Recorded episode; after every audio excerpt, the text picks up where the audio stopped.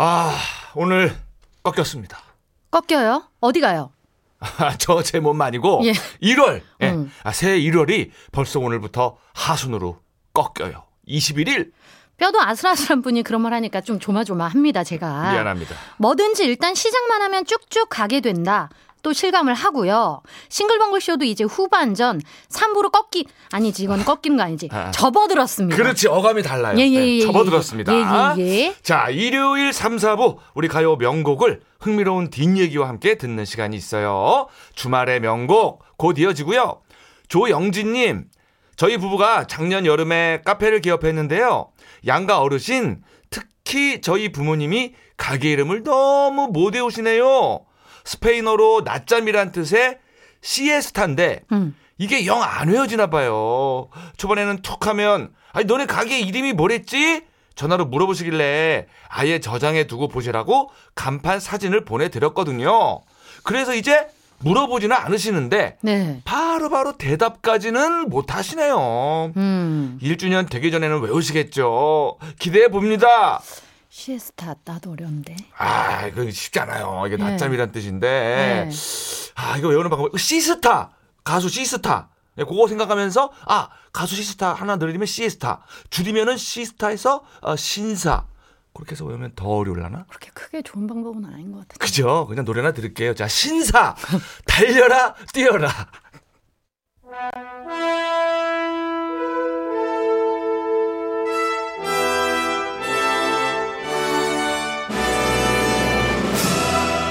주말엔 명화만 있었던 것이 아니다. 명화 말고 명곡 시간이 흘러도 빛나는 노래가 있다. 일요일 오후에 떠나는 노래나들이 주말에 명곡. 명곡.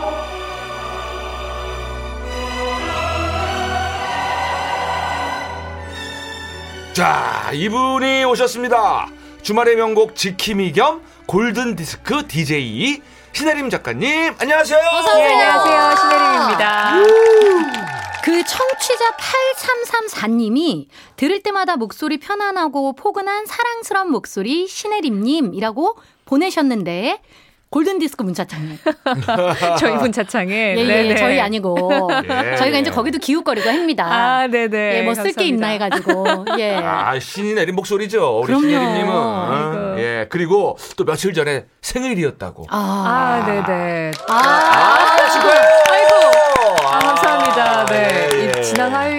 19일에 생일이었는데 제가 축하받고 싶어서 저희 청취자분들한테 말했어요. 네. 생일이라고. 네. 잘하셨어요. 네.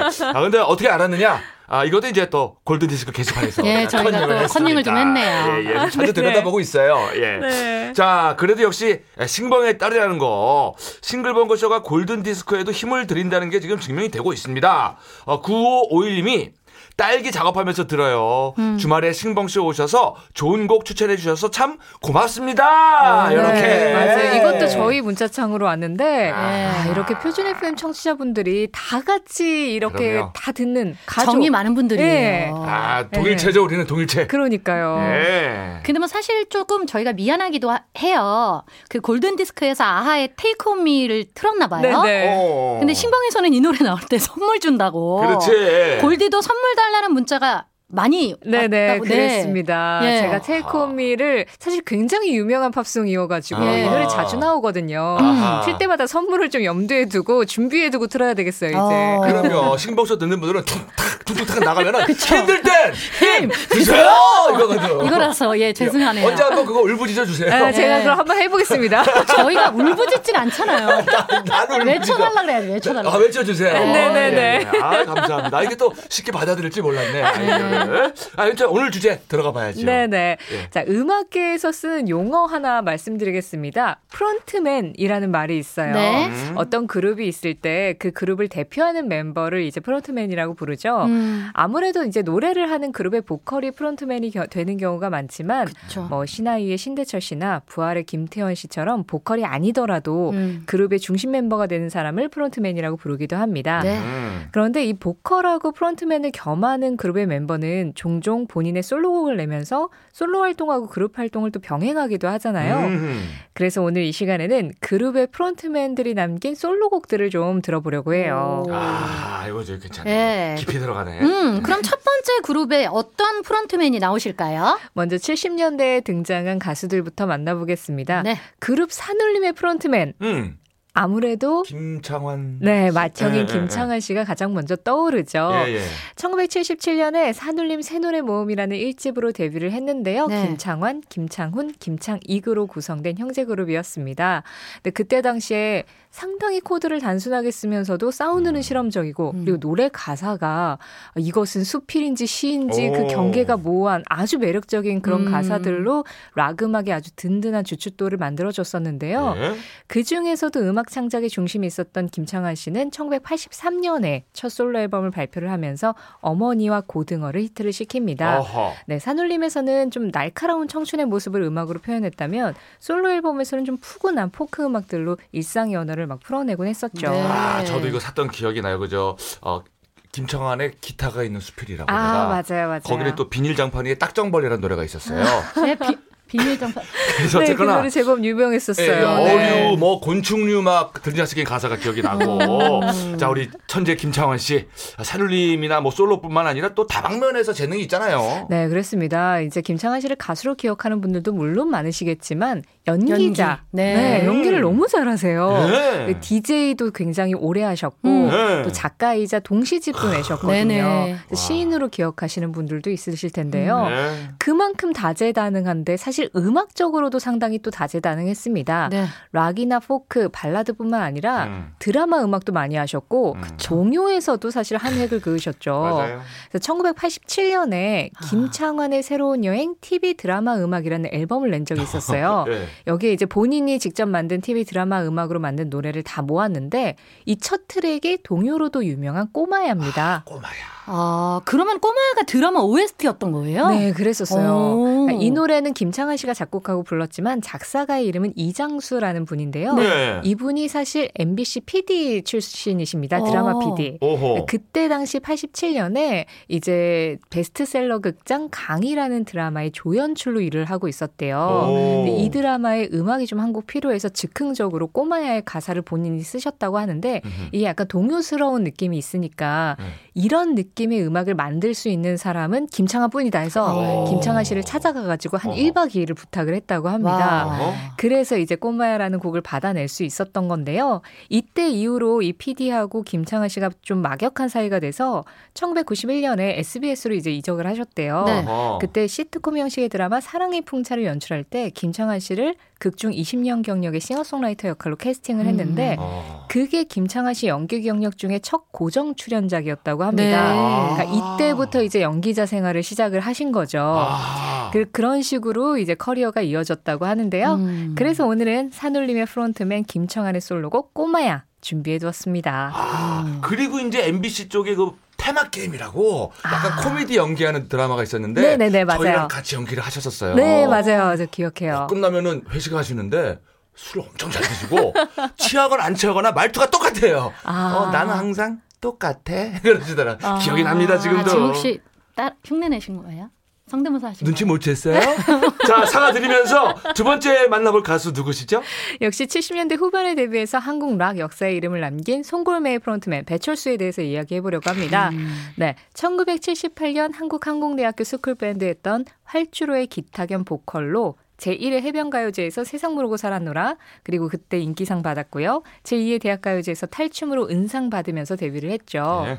이후에 송골매를 결성해서 91년까지 활동하던 도중에 송골매 5집 활동을 끝내고 85년에 본인의 첫 솔로 앨범 배철수 사랑 이야기를 발표했습니다. 오. 근데 그룹 활동을 하면서 보통은 그룹 활동을 아예 멈추고 그러니까 음, 음. 스탑을 하고 이제 솔로 활동을 하거나 탈퇴를 하거나 이런 어, 그렇죠. 식이었는데 네. 동시에 병행을 하면서 솔로 앨범을 낸 거는 우리나라 최초의 시도였다고 하더라고요. 그래요? 우리나라 최초라면 그때로서는 꽤 굉장히 과감한 시도였을 텐데 그렇죠. 특별한 이유가 있었을까요? 그 배철수 씨 인터뷰에 따르면 사실 이런 식으로 활동하는 경우가 그때 외국에는 많았는데 우리나라에선 아. 상당히 드물었거든요. 음. 아. 근데 그때 솔로 앨범을 낸 이유가 네. 나는 당시 사랑에 빠져 있었다. 어, 배철수 씨가? 네. 그래서 그 심정을 담아서 노래를 몇 개 썼는데 네. 이걸 밴드로 음악을 하기에는 너무 개인적이어서 어. 내가 쓴 노래 몇 곡 하고 그 밴드에서 불렀었던 사랑 주제의 발라드 곡 몇 개를 넣어서 솔로 앨범을 만들게 됐다. 오. 로맨티스트시죠? 오. 그래서 이 앨범에도 단순한 편곡으로 들을 수 있는 편안한 노래들이 들어있는데요. 네. 대표곡이 사랑 그 아름답고 소중한 얘기들이었죠. 예. 그런데 이 앨범이 나왔을 때 그 송골매에서 노래를 하다가 탈퇴를 하고 솔로로 희나리를 히트시켰던 구창모 씨가 굉장히 후회를 좀 하셨다고 하더라고요. 아, 구창모 씨가 네. 왜 후회를 했을까요? 배철수가 솔로 앨범을 들고 나왔을 때 밴드와 솔로 활동을 병행하는 모습을 보면서 어. 아 나는 왜 저 생각을 하지 못했을까 음. 그렇게 후회를 하셨대요. 그러니까 아. 나는 솔로를 하려면 무조건 탈퇴를 해야 된다라고 생각을 아, 했는데 아, 아. 그래서 밴드를 등지고 나왔는데 아. 아 그렇게 같이 병행하는 방법들은 내가 조금만 더 바쁘면 되는데 아. 이런 생각을 미처 못 하셨다는 거죠. 아. 그래서 지금 생각해 보면 그때 다시 한번 신중하게 선택을 했어야 할 것 같다 이런 생각을 했다고 하시는데요. 네. 그래도 구창모 씨 작년 2000, 아 재작년이네요 벌써. 그쵸. 예. 2022년에 송골매 재결성 기념 공연에 등장하셔서 배철수 씨하고 같이 무대에서 노래를 또 하시기도 했죠. 네. 그쵸. 밴드를 하면서 솔로 활동도 할 수 있는데 보통은 하나만 해야 한다고 생각했던 시대였으니까. 네, 맞아요. 음. 자, 그럼 두 대단한 프론트맨들의 노래 이어서 들어볼까요? 김창완, 꼬마야, 배철수, 사랑 그 아름답고 소중한 얘기들. 씨, 왜 싱글벙글 쇼에 안 왔어요? 네? 제가요? 아니 안 부르는데 어떻게 가요? 이윤석 신재 싱글 펑크쇼 나도 좀 불러주세요 주말의 명곡. 자, 오늘 주제는 아, 그룹, 밴드의 리더, 간판, 프론트맨들. 자, 솔로곡을 만나고 있고요. 자, 골든디스크의 신혜림 작가님. 세 번째 주인공 누굴까요? 우리나라 밴드 전성기 하면 뭐 산울림, 송골매 이런 분들이 활약했던 70년대부터 한 80년대까지가 아니었나 싶은데요. 음. 특히 90년대 초반에 이제 서태지와 아이들이 등장하고 90년대 후반에 1세대 아이돌들이 등장하면서 가요계 분위기가 크게 달라졌잖아요. 네. 그런데도 90년대에 등장해서 국민 밴드로 자리 잡은 그룹들이 있습니다. 음. 그 중에서 먼저 YB의 윤도현 씨에 대해서 이야기를 해보려고 해요. 그렇죠. 지금은 이름이 YB지만 처음에는 팀 이름 자체가 윤도현 밴드였잖아요. 네, 그랬었죠. 네. 한동안 윤도현 밴드로 진짜 음. 오랫동안 불렸었죠. 네. 밴. 사실 윤도현 씨가 솔로로 먼저 데뷔를 했었습니다. 1992년에 파주의 포크 음악 동아리인 종이연에서 활동을 하다가 아. 94년도에 솔로 1집 가을 우체국 앞에서를 냈었어요. 아. 여기에서 뭐 가을 우체국 앞에서 타잔, 사랑투 이런 노래들이 알려져 있지만 그때 당시에는 사실 주류 유행과는 달라서 그렇게 큰 반응은 없었다고 합니다. 어, 솔로 때는. 네, 그래서 일집을 내고 나서 그렇게 큰 반응도 없고 그리고 나는 원래 사실 밴드를 하고 싶었는데 이런 음. 생각이 있어가지고요. 음. 어, 그 1996년에 이 집을 내면서 원래 공연 세션으로 같이 해주던 드러머, 베이시스트, 기타리스트하고 같이 음. 우리 그냥 밴드로 하자. 어. 그래가지고 자연스럽게 솔로 이집이 됐었어야 되는 거잖아요. 그쵸. 근데 그게 윤도현 밴드의 이집이 돼버린 거예요. 오, 자연스럽게. 네. 그러면서 이제 윤도현 밴드 줄여서 윤밴이라고 불렀었죠. 네. 그런데 2005년도에 유럽 투어를 이제 윤도현 밴드가 하고 있었는데 그 투어를 같이 하던 영국의 한 록밴드가 윤도현 밴드 음악을 듣고 아 이런 음악이면 세계인의 사랑을 받을 수 있는 음악인데 음. 근데 밴드 이름 말하기가 좀 어렵다. 아, 윤도현. 윤도현 아하. 밴드 이거를 아하. 세계인들이 발음하기가 좀 어려우니까 네. 그냥 그 윤도현 밴드의 앞 글자를 따고 네. 그리고 YB라고 해서 왜 존재하는가 오. 이런 말의 중의적인 의미로 담아서 YB로 바꾸게 됐다고 하더라고요. 아니, 오. 그렇게 기분 뜻이. 아, YB가 Y, B. 네. 오, 나 네. 몰랐어, 진짜. 네, 그런 의미가 있다고 합니다. 음. 이야, 자, 이 YB 히트곡도 참 많은데 오늘은 그 중에서도 이제 윤도현 솔로 히트곡을 듣는 거죠? 네, 그렇습니다. 윤도현 씨가 94년에 1집 낸 이후로 2005년에 11년 만에 솔로 2집 앨범을 냈었어요. 이때 타이틀곡이 사랑했나봐 였죠. 작곡가 전혜성 씨가 작사, 작곡한 노래였고 굉장히 팝적이라서 처음에는 윤도현 씨가 아, 그래도 내가 락커인데 이렇게 말랑말랑한 음악은 나하고 좀 안 어울리지 않나? 이렇게 그렇게 생각을 했대요. 음. 소속사에서 좀 적극적으로 밀었고 응. 그러다 보니까 아 괜히 안 한다 그랬다가 사장님하고 마찰 생기면 그럼, 뭐 그럼. 좋을 거 음. 없으니까 그럼, 그럼. 래요 그냥 앨범에 넣죠 하면서 녹음도 좀 빨리 끝냈대요. 근데 이게 의외로 굉장한 인기를 끌었던 거죠. 그렇죠. 저희가 여러 번 말씀드리지만 그럼. 사장님 말 잘 들어서 잘 된 가수가 꽤 있거든요. 맞아요. 감 있는 사장님. 들어야 이것도 돼. 근데 가수의 복이에요. 맞아요, 이것도 1등 맞아요. 많이 했죠. 네, 그랬습니다. 네. 방송사와 상관없이 가요 프로그램 통틀어서 11번 1위에 와. 올라가지고. 윤도현 씨가 데뷔 이래 가장 많은 1위를 한 곡이 사랑했나 봐였고요. 아, 그리고 그때는 막 컬러링, 벨소리, 미니홈피 배경음악 이런 거 굉장히 중요했었잖아요. 그쵸, 그쵸. 네. 이 MP3 다운로드 순위까지 해서 다 1위를 했었습니다. 그래서 그 시절의 음원 강자였는데요. 사실 이 노래가 윤도현 씨한테 가기 전에 이승철 씨한테도 한번 갔고 최재훈 씨한테도 한번 갔었대요.